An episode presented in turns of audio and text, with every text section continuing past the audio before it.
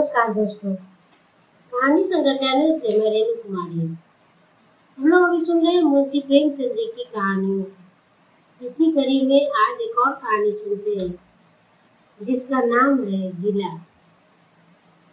ये कहानी एक ऐसी स्त्री की है, जो अपने पति के स्वभाव से परेशान है। आइए सुनते हैं, उसकी परेशानी क्या है। जीवन का बड़ा भाग इसी घर में गुजर गया और कभी आराम न नसीब हुआ। मेरे पति संसार की दृष्टि में बड़े सज्जन, बड़े शिष्ट, बड़े उदार, बड़े सौम्य होंगे। लेकिन जिस पर गुजरती है, वही जानता है। संसार को उन लोगों की प्रशंसा करने में आनंद आता है, जो अपने घर को भाड़ में झोंक रहे हैं। गैरों के पीछे अपना सर्वनाश किए डालते हैं। जो प्राणी घर वालों के लिए मरता है, उसकी प्रशंसा संसार वाले नहीं करते। ठीक इसी तरह, जो लोग बाहर वालों के लिए मरते हैं, उसकी प्रशंसा घर वाले क्यों करते? अब इन्हीं को देखो, सारे दिन मुझे जलाया करते हैं। मैं पर्दा तो नहीं करती, लेकिन सौदे सुलभ के लिए बाज़ार जाना मुझे बहुत बुरा लगता है। और इनका यह हाल है कि चीज़ अगर मंगवाओ तो ऐसी दुकान से लाएँगे जहाँ कोई ग्राहक भूल कर भी न जाता हो। ऐसी दुकान पर न तो चीज़ अच्छी मिलती है, न तौल ठीक होती है, न ही दाम उचित होते हैं। यह दोष न होते तो वह दुकान बदनाम ही क्यों होती? उस पर ग्राहक क्यों नहीं जाते? पर इन्हें ऐसी ही गई बीती दुकानों की चीज़ें लाने का मर्ज है। बार बार कह दिया, साहब, चलती हुई दुकान से सौदे लाया करो। वहाँ माल अधिक खपता है, इसलिए ताज़ा माल आता रहता है। पर इनकी तो टुटपुंजिया से बनती है, और वे इन्हें उल्टे छूने से मूलते हैं। गेहूँ लाएँगे तो सारे बाज़ार से खराब, भुना हुआ चावल, ऐसा मोटा कि बैल भी न पूछे। दाल में कढ़ाई और कंकड़ भरे हुए। मनो लकड़ी जला डालो और दाल नहीं गलेगी घी ऐसा लाएँगे जैसे उसमें तेल मिला हुआ हो और छनांक में भी कम तेल लाएँगे तो मिलावटी बालों में डालो तो चिमट जाए और दाम दे आएँगे शुद्ध आमले के तेल किसी चलती हुई नामी दुकान पर जाते तो इन्हें जैसे डर लगता है शायद ऊँची दुकान और फीके पकवान के ये कायम है। मेरा अनुभव तो यह है कि नीची दुकान पर ही सरे पकवान मिलते हैं।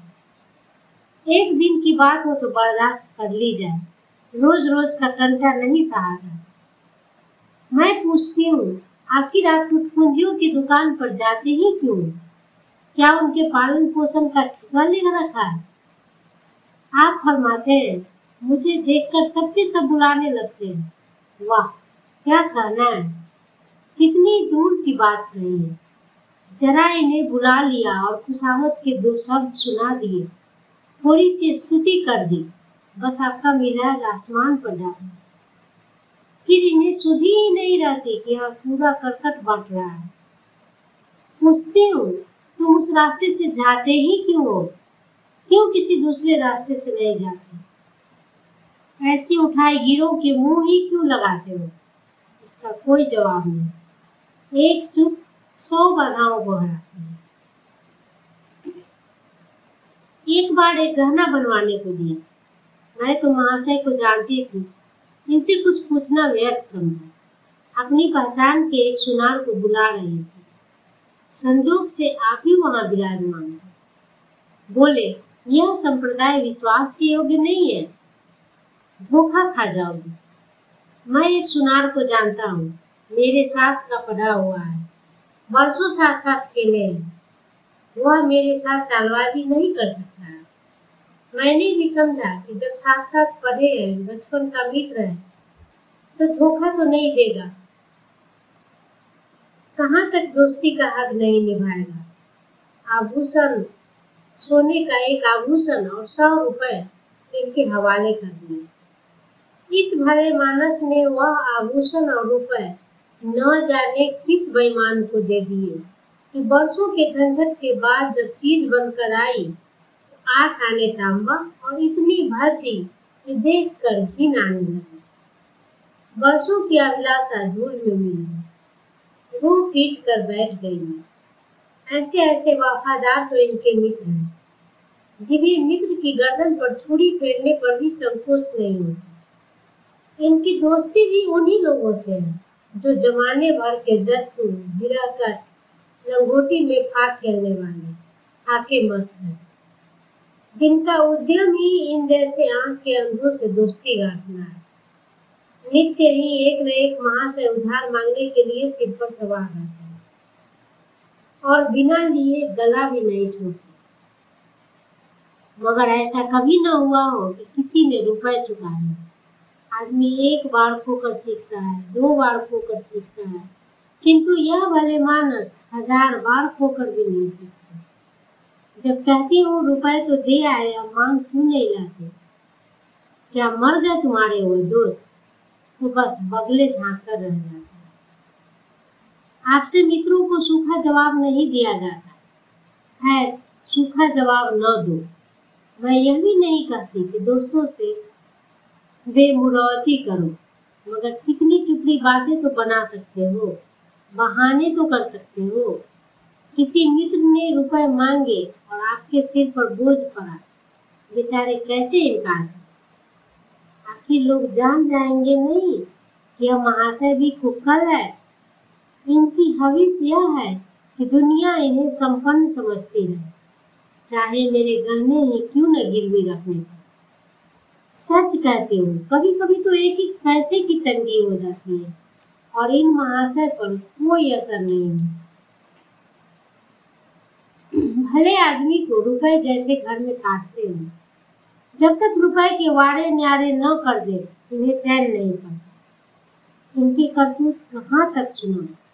मेरी तो नाक में दम आ गया। एक न एक मेहमान रोज यमराज की भांति सिर पर सवार रहते हैं। न जाने कहाँ के बेफिक्रे इनके मित्र हैं। कोई कहीं से आकर मरता है, कोई कहीं से। घर क्या है? अपाइजों का अड्डा है। जरा सा तो घर। मुश्किल से दो पलंग उड़ना बिछौना भी फालतू नहीं। मगर आप हैं कि मित्रों को निमंत्रण देने को तय। आप तो अतिथि के साथ लेटेंगे, इसलिए इन्हें चारपाई भी चाहिए, ओढ़ना बिछौना भी चाहिए। नहीं तो घर का पर्दा जाए जाता है मेरे बच्चों के सिर। गर्मियों में तो खैर कोई मुजायका नहीं, लेकिन जाड़ों में ईश्वर ही याद आता हैं। गर्मियों में भी खुली छत पर तो मेहमानों का अधिकार हो जाता है। अब मैं बच्चों को लिए हुए पिंजरे में पड़ी फड़फड़ाया करूँ, इन पर कोई असर नहीं। इन्हें इतनी समझ भी नहीं कि जब घर की यह दशा है तो क्यों ऐसे मेहमान बनाए जिनके पास कपड़े लगते तक नहीं। ईश्वर की दया से इनके सभी मित्र इसी श्रेणी थे एक भी ऐसा माई का लाल नहीं, जो समय पड़ने पर ढेले से भी इनकी मदद कर। दो एक बार महाशय को इसका अनुभव अत्यंत कटु अनुभव हो चुका है। मगर इस जर भरत ने जैसे आँखें न खोलने की कसम खा रखी। ऐसे ही दरिद्र अत्याचारियों से इनकी बढ़ती है। शहर में इतने लक्ष्मी के पुत्र हैं और आपका किसी से परिचय नहीं है। इन, उनके पास जाके इनकी आत्मा दुखती है। दोस्ती गांठेंगे ऐसों से जिनके घर में खाने का ठिकाना तक एक बार हमारा कहार छोड़कर चला गया और कई दिन कोई दूसरा कहार न मिला।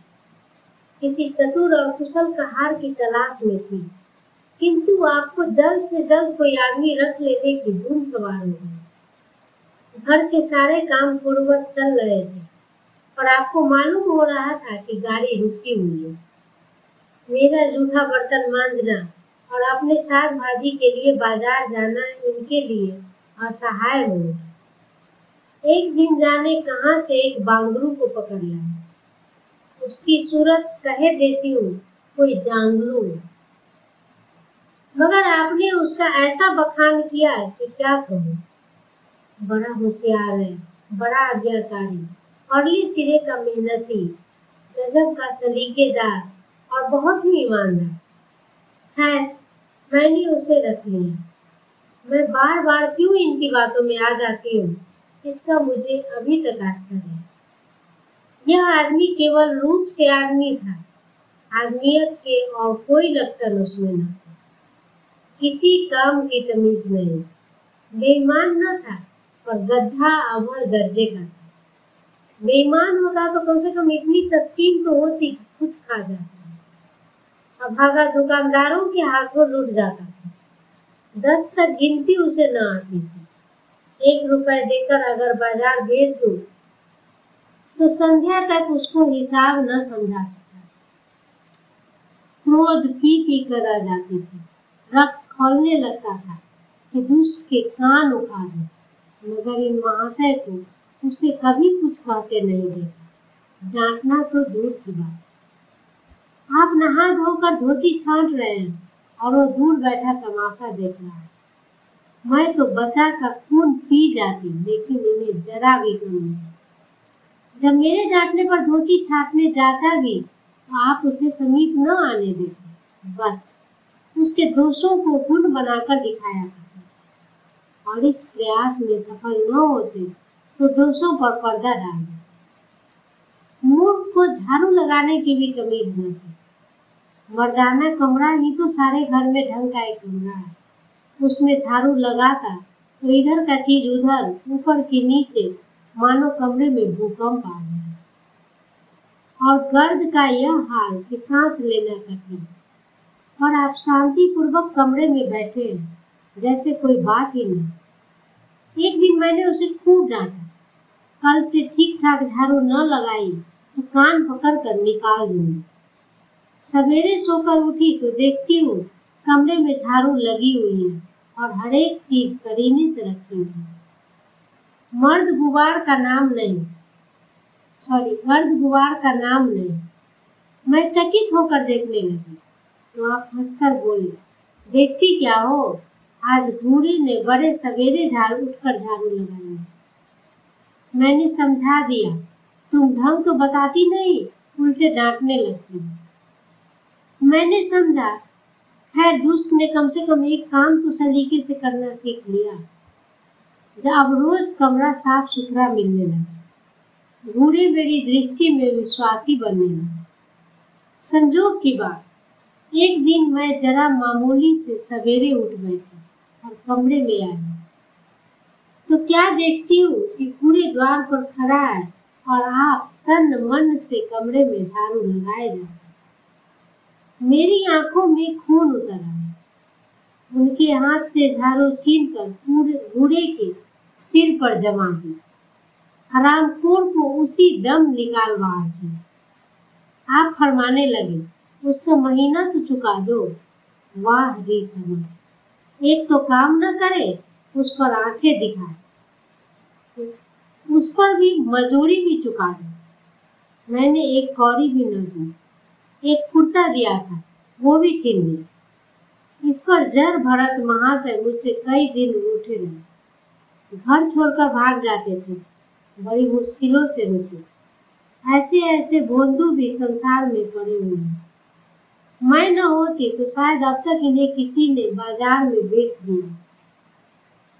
एक दिन मेटर ने उतारे कपड़ों का सवाल किया। इस बेकारी के जमाने में फालतू कपड़े तो शायद पुलिस वालों या रईसों के घर में मेरे घर में तो ज़रूरी कपड़े भी नहीं है। आपका वस्त्रालय एक वक्ती में आ जाएगा जो डाक के पार्सल से कहीं भेजा जा सकता है। फिर इस साल जारों के कपड़े बनवाने की नौबत न आई। वैसे नज़र नहीं आते, कपड़े कहाँ से बने मैंने मेकर को साफ़ जवाब दे दिया। कड़ाके का जारा पड़ रहा था, इसका अनुभव मुझे कम न था। गरीबों पर क्या बीत रही है, इसका भी मुझे ज्ञान था। लेकिन मेरे या आपके पास खेत के सिवा इसका और क्या इलाज है? जब तक समाज का यह संगठन रहेगा, ऐसी शिकायतें पैदा होती रहेंगी। जब एक एक अमीर और रईस के पास एक एक मालगाड़ी कपड़ों में भरी हुई हो तो फिर निर्धनों को क्यों नग्नता का कष्ट उठाना पड़ा? है मैंने तो मेहतर को जवाब दे दिया। आपने क्या किया कि आपका कोट उठाकर मेहतर को भेज कर दिया? मेरी देह में आग लग गई। इतनी दानशील नहीं हूँ कि दूसरों को खिलाकर आप सो लो देवता के पास यही एक कोट था। आपको उसकी जरा सी भी चिंता न हुई कि पहनेंगे यश के लोग में जैसे बुद्धि ही हरी। मेहतर ने सलाम किया। दुआएँ दी और अपनी ली आप कई दिन सर्दी से ठिठुरते रहे। प्रातः काल घूमने जाया करते थे, वह भी बंद हो गए ईश्वर ने उनके हृदय भी एक विचित्र प्रकार का दिया है। फटे पुराने कपड़े पहनते आपको जरा भी संकोच नहीं मैं तो मारे लज्जा के गड़ जाती हूँ और आपको जरा भी फ़िक्र नहीं। कोई हंसता है तो हंसे, आपकी बला से। अंत में जब मुझसे न देखा गया तो फिर से एक कोट बनवा दिया। जी तो जलता था कि खूब सर्दी खाने दूँ और डर रही थी कहीं बीमार न पड़ जाए तो और बुरा हो आखिर काम तो उन्हीं को करना।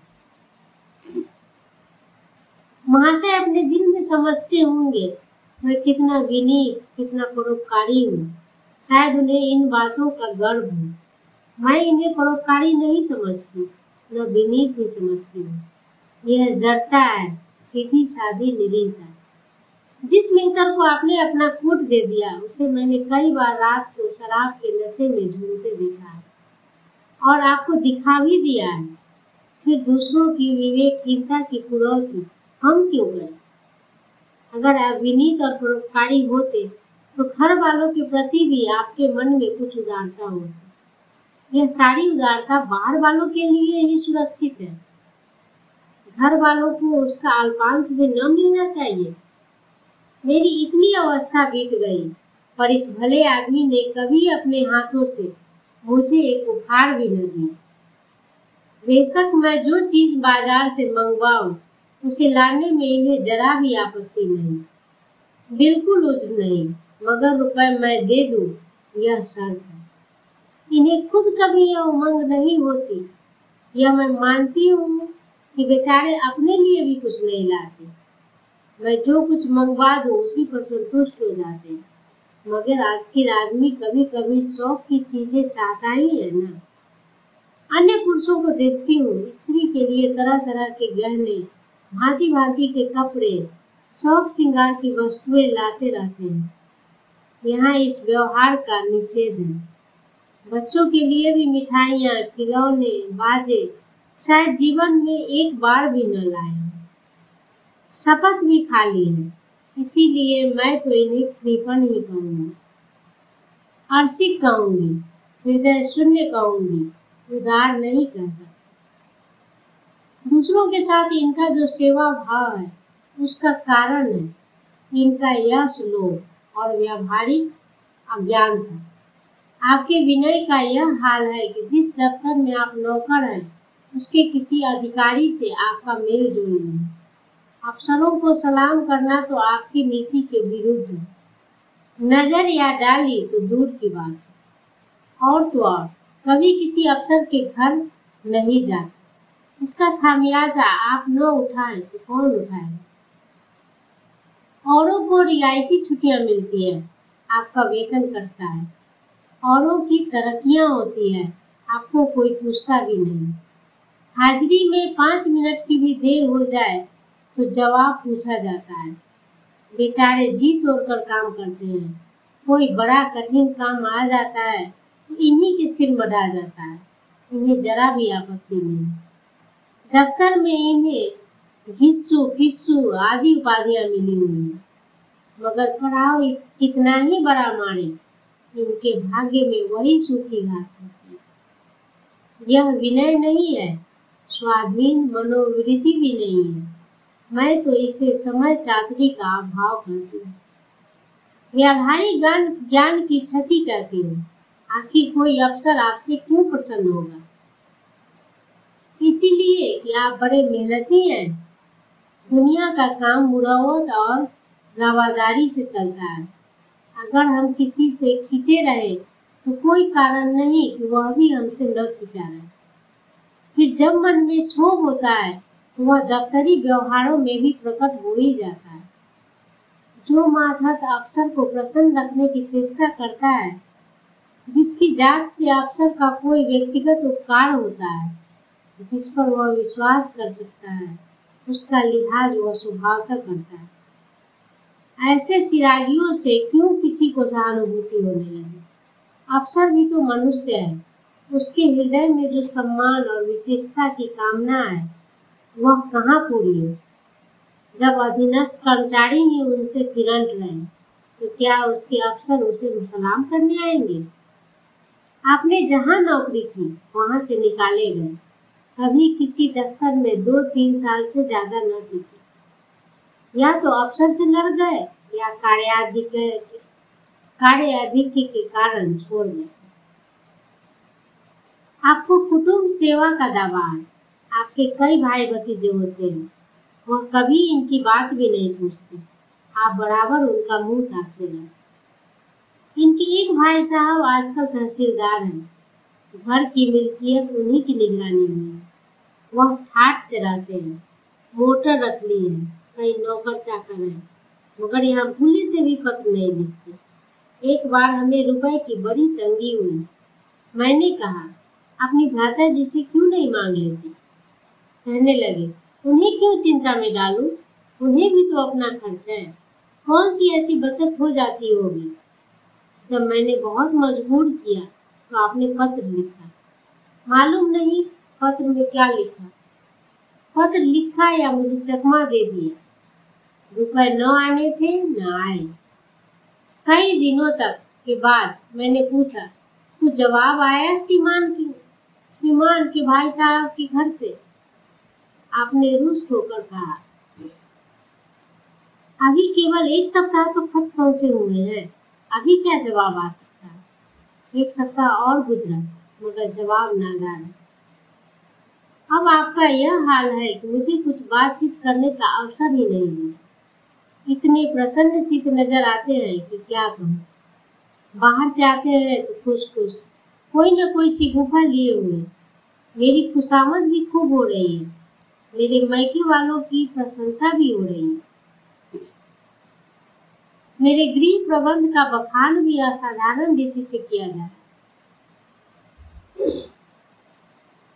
मैं इस महाशय की चाल समझ रही यह सारी दिलजोई केवल इसलिए थी कि श्रीमान के भाई साहब के विषय में कुछ पूछ न बैठा सारे राजनैतिक, आर्थिक, सामाजिक, आचारिक प्रश्नों की मुझसे व्याख्या की जाती थी इतने विस्तार और गवेषणा के साथ कि विशेषज्ञ भी लोहा माने।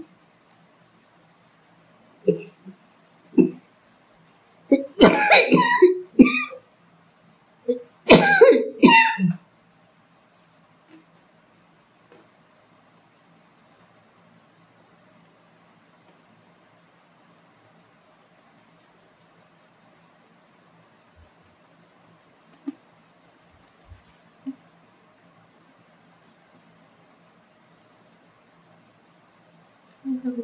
पेज है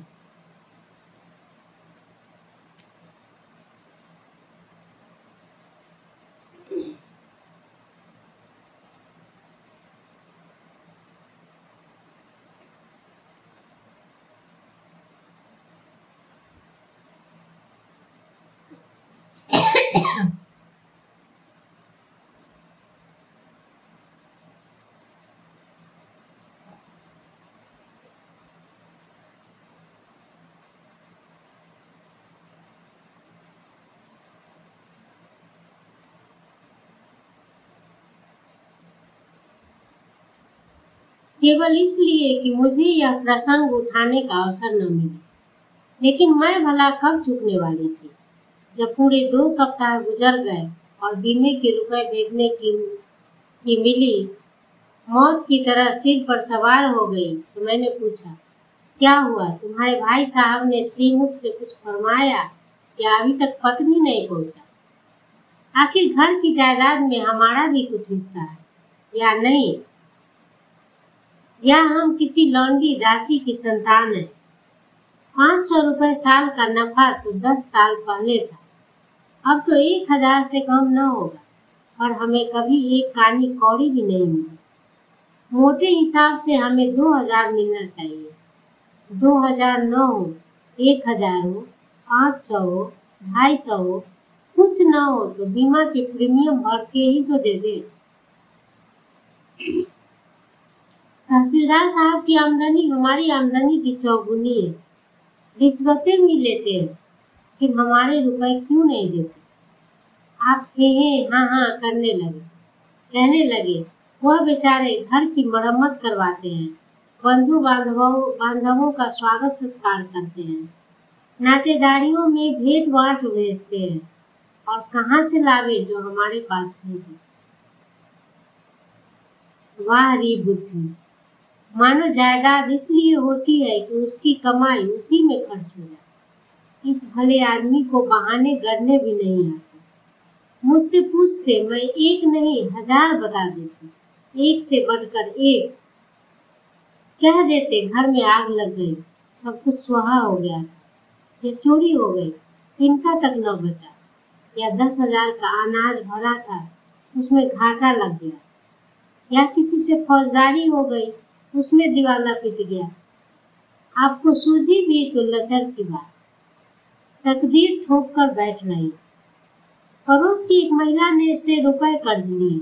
तब जाकर काम चला। फिर भी आप भाई भतीजों की तारीफ़ के फूल बांधते हैं।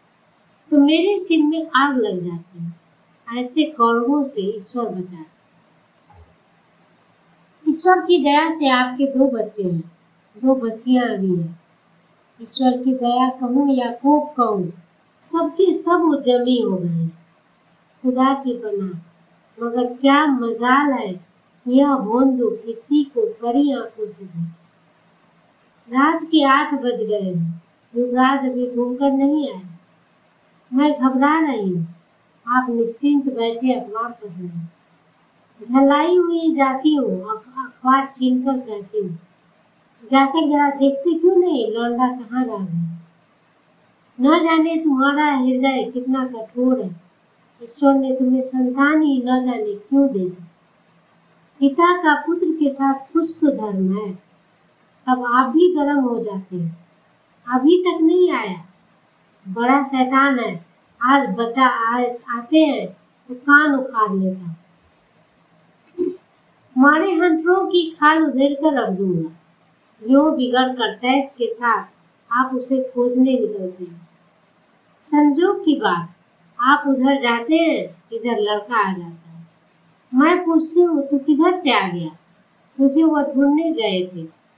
देखना, आज कैसी मरम्मत होती है।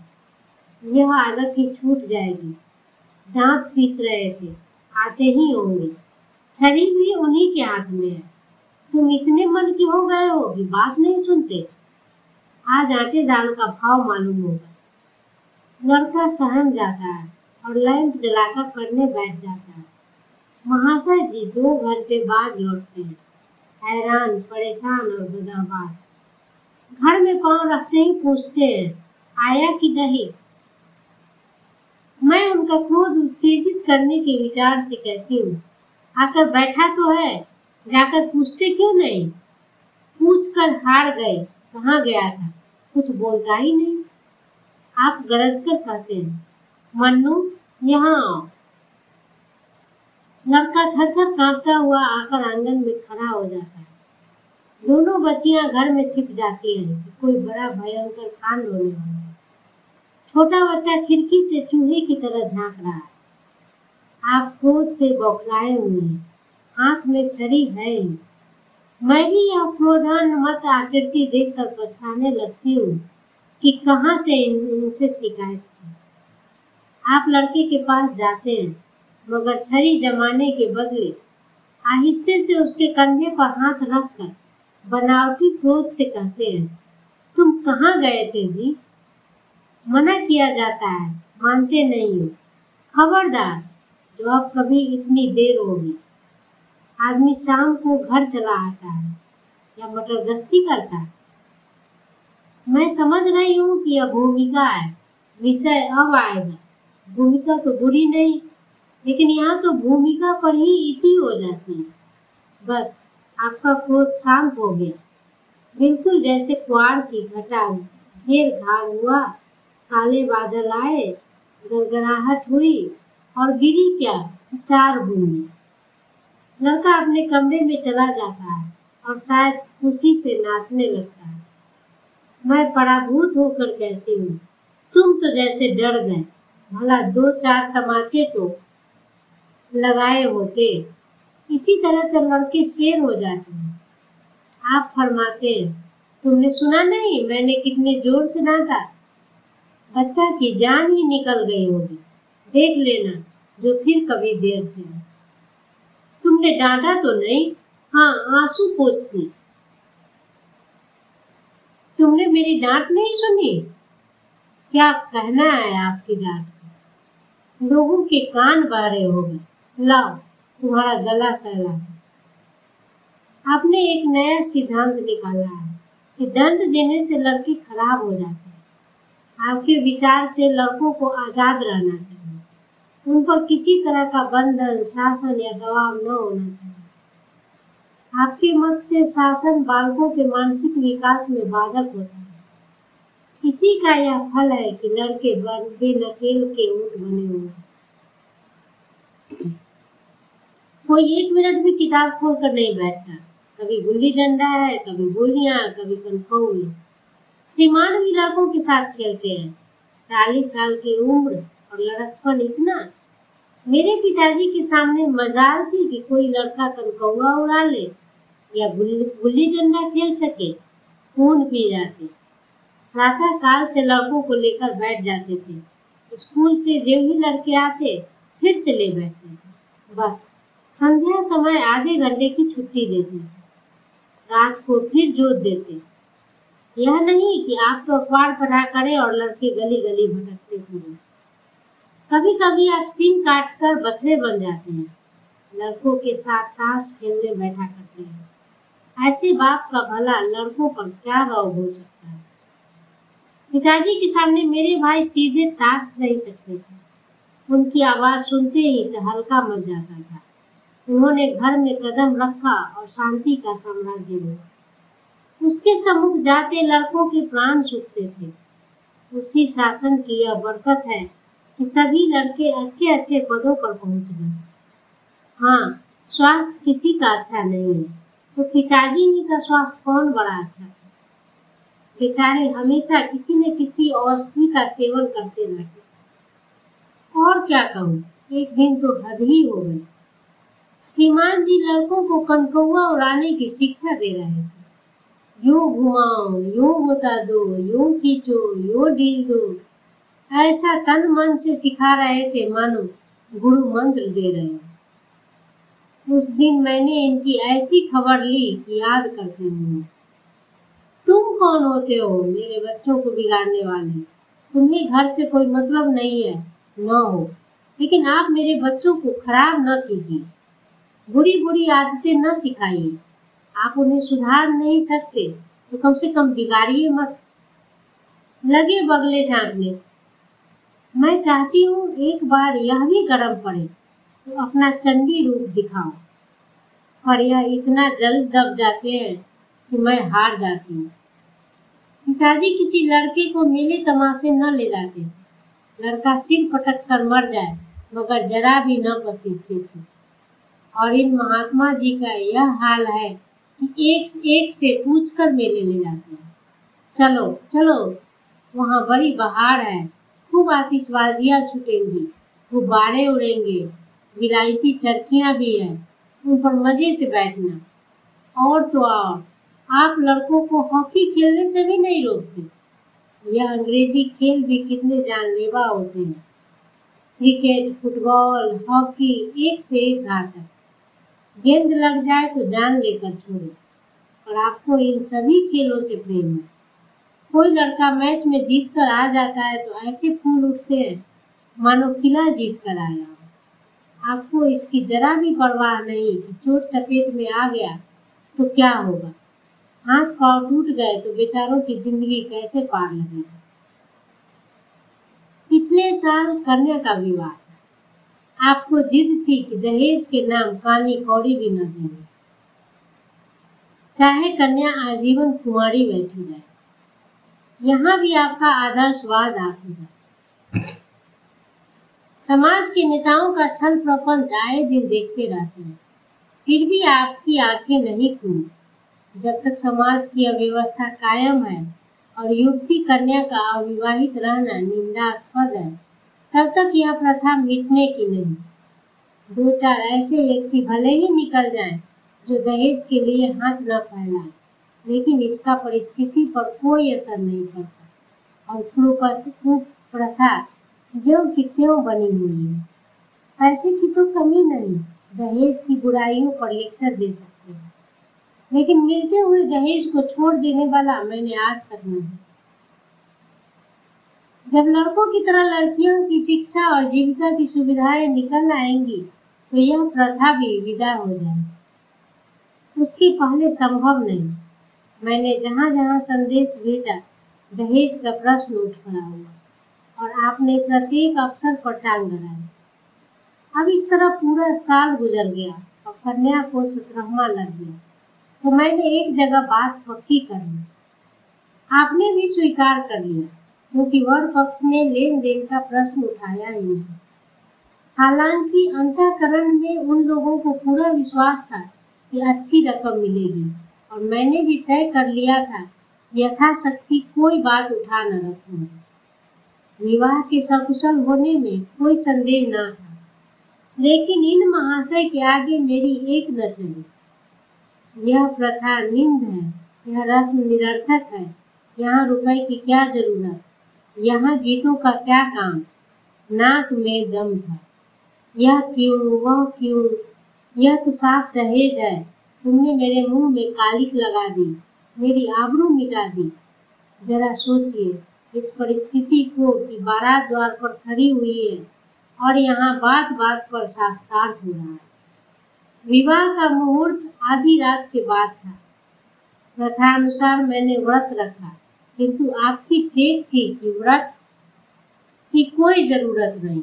जब लड़के के माता पिता व्रत नहीं रखते, जब लड़का तक व्रत नहीं रखता कन्या पक्ष वाले व्रत क्यों रखेंगे मैं और सारा खानदान मना करता रहा, लेकिन आपने नाश्ता किया, भोजन किया।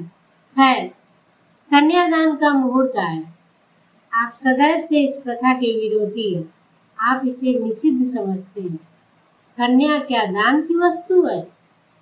दान रुपए पैसे जगह ज़मीन का हो सकता है। पशु दान भी होता है, लेकिन लड़की का दान? एक लचर सी बात। कितना समझाती हूँ, पुरानी प्रथा है वेद काल से होती चली आई है। शास्त्रों में इसकी व्यवस्था है। संबंधी समझा रहे हैं, पंडित समझा रहे हैं, पर आप हैं कि कान पर जू नहीं थी हाथ जोड़ती हूँ, पैरों पड़ती हूँ, गिड़गिड़ाती हूँ, लेकिन मंडप के नीचे न गए। और मज़ा यह है कि आपने ही तो यह अनर्थ किया। और आप ही मुझसे रूठ गए। विवाह के पश्चात महीनों बोलचाल न रहे। झक मारकर मुझी को मनाना पड़ा। किंतु सवेरे सब बड़ी विडम्बना यह है, सबसे बड़ी विडम्बना यह है कि इन सारे दुर्गुणों के होते हुए भी मैं इनसे एक दिन भी पृथक नहीं रह सकती। एक क्षण का वियोग नहीं सह सकती। इन सारे दोषों पर भी मुझे इनसे प्रगाढ़ प्रेम है। इनमें यह कौन सा गुण है जिस पर मैं मुग्ध हूँ? मैं खुद नहीं जानती। पर इनमें कोई बात ऐसी है जो मुझे इनकी चेरी बनाए हुए है। वह जरा मामूली सी देर से घर आते हैं तो प्राण नहीं में समा रहता है। आज यदि विधाता इनके बदले मुझे कोई विद्या और बुद्धि का पुतला, रूप और धन का देवता भी दे दे तो मैं उसकी ओर आँख उठाकर न देखूँ। यह धर्म की वेदी नहीं है, कदापि नहीं। प्रथागत पति व्रत भी नहीं, बल्कि हम दोनों की प्रकृति में कुछ ऐसी क्षमताएँ, कुछ व्यवस्थाएँ उत्पन्न हो गई है। मानो किसी मशीन के कल पुर्जे घिस घिसा कर फिट हो गए और एक पुर्जे की जगह दूसरा पुर्जा काम न दे सके। चाहे वह पहले से कितना ही सुडौल, नया और सुदृढ़ क्यों न जाने हुए रास्ते से हम निशंक आँखें बंद किए जाते हैं। उसके ऊंच नीच, मोड़ और घुमाव सब हमारी आँखों में समाये हुए हैं। अनजान रास्ते पर चलना कितना कष्टप्रद होगा। शायद आज मैं इनके दोषों को गुणों से बदलने पर भी तैयार न रहूँ। अगर आपको मेरा ये वीडियो पसंद आया हो तो प्लीज़ मेरे वीडियो को लाइक करें सब्सक्राइब करें और बेल आइकन को भी ज़रूर दबा दें ताकि आपको अगला मेरा नोटिफिकेशन मिलता रहे। धन्यवाद।